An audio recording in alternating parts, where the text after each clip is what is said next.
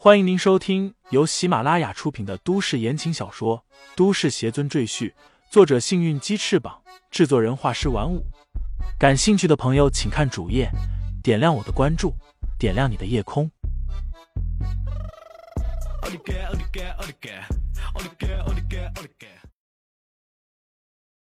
第一百九十二章自求多福上。只见药女正微笑着站在床边，注视着李承前。她的气质与以往大不相同，仿佛是另外一个人。师尊，是你吗？李承前感觉到吴妙仙子的气息，顿时惊喜的从床上坐起来。承前，辛苦你了。药女坐在他身边，笑靥如花，道：“我知道你为了我付出很多，如果你觉得累了，就放弃吧。”好好过完这一生，我也不会怪你。李承前摇摇头道：“师尊，为了你，我是连性命都可以舍弃的。若不是因为我修为尽失，我也不会产生隐退的念头。”不必解释，你的心我都明白。药女伸出手轻抚李承前的脸颊，柔声道：“我曾为你卜过一卦，卦上说你这一世该有此劫。不过……”也不是没有破解之道。李承前眼睛一亮，忙问道：“师尊，你有办法让我恢复修为？”药女沉吟片刻，道：“办法是有，不过你必须去苗疆找我的化身，他有办法帮你恢复修为。”李承前一脸兴奋，站起身道：“那我明日就动身去找他。不过，一旦你恢复修为……”今后的路将会布满荆棘和鲜血，你会受伤，甚至会死。药女有些不忍的问道：“如果你选择退隐，你的下半生都将喜乐平安，你要如何抉择？”自然选择恢复修为了。李承前傲然一笑，道：“我乃仙界邪尊，岂能因这小小的挫折就裹足不前？我还要打上仙界，杀了那四个混蛋，为我们报仇呢。”药女似乎早已料到李承前的选择，悠悠的叹口气，道：“也不知我帮你恢复修为是对是错，天道难测，我们多求自福吧。”说罢，他一下子昏倒在床上。师尊，李承前急忙抱起药女，见她沉沉睡去，身上那股熟悉的气息已经消失不见，心里顿时明白，师尊已经走了。李承前将药女轻轻放在自己的床上，他站在窗前望着天上明月，陷入沉思，一夜未眠。次日一早，李承前将众人召集在一起，提出要去苗疆找人。又是师傅的故人吗？婵儿好奇的问。他曾听王源和段柔提起过，知道李承前之所以会找到他们，是因为他和段柔都和李承前的故人有关系。李承前点头道：“不错，不过我不知道他的名字，也不知道他的样貌，只能凭感觉和机缘去寻找。要找到什么时候，我也不知道。”段柔颇为不满的说道：“你现在修为尽失，外面还有一大群人等着要你的命，你怎么还出去？和我一起回原始森林的洞府修炼不好吗？”段柔心里多少已经知道。李承前这一生修为恐怕都很难再恢复如初，所以他也做好了和李承前在洞府厮守一生的准备。其实，在段柔看来，这是他最幸福的归宿。于黛月叹口气，并未劝阻，他心里知道，谁的话李承前都不会听。我必须去找他，因为他能帮我恢复修为。李承前此话一说，众人顿时一惊。王元喜道：“那人真的能帮李大师恢复修为？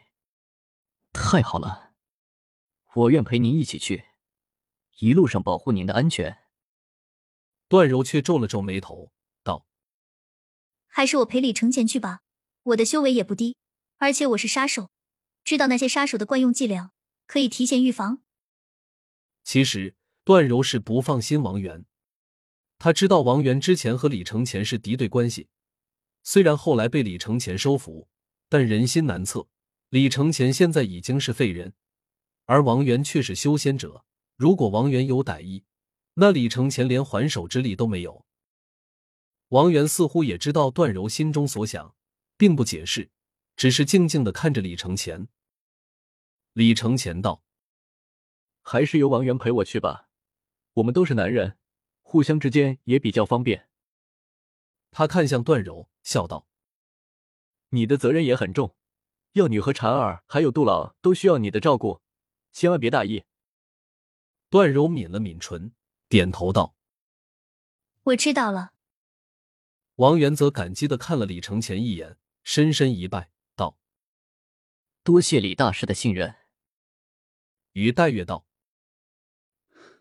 你最好还是让段柔姑娘为你做一张面具，掩人耳目，否则我真担心你们走不出辽州，就会被人追杀。”段柔忙道：“月姐说的太对了。”我这就给你们多做几张面具，这样你们就可以躲过敌人的跟踪了。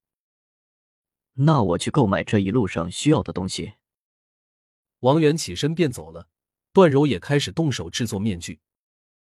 趁这个功夫，李承前拉过婵儿，从乾坤袋里取出装满丹药的药瓶，道：“我走这段时间，你的修炼不要荒废。这些丹药，你和段柔每隔七日就服下一颗。希望我回来的时候。”你们都能迈入凝气期。婵儿乖巧的点头道：“谢谢师傅，这一路上你也要多加小心。婵儿在家里等您回来。”嗯。李承前微笑着摸了摸婵儿的头。药女也已经苏醒，她惊喜的发现自己的身体已经恢复如初。当杜老告诉他是李承前救了他时，药女直接跑过来，抱着李承前感激涕零，是李承前给了他重生的机会。得知李承前要去苗疆，药女忽然开口道：“苗疆，我好像去过那个地方，我还记得有一个叫九节寨的地方，我和朋友去那里旅游。”药女眉头紧锁，一脸痛苦的样子。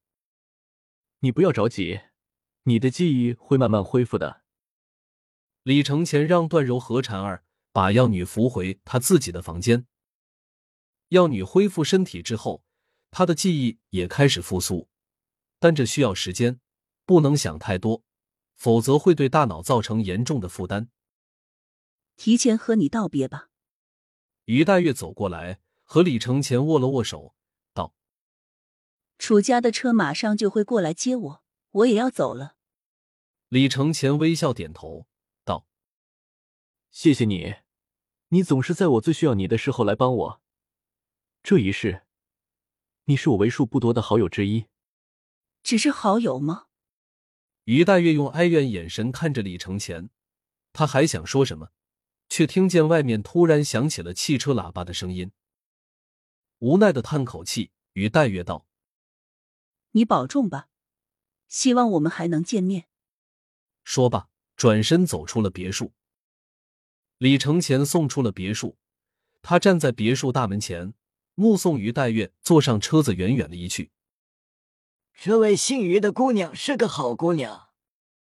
关伯春突然开口说道：“常言道，人生得一知己足矣。道友有幸得到了一个红颜知己，当珍惜才对。”李承前默默点头道：“你说的很对。”可我们有缘无分。听众朋友们，本集已播讲完毕，欢迎订阅专辑，投喂月票支持我。你的微醺夜晚，有我的下集陪伴。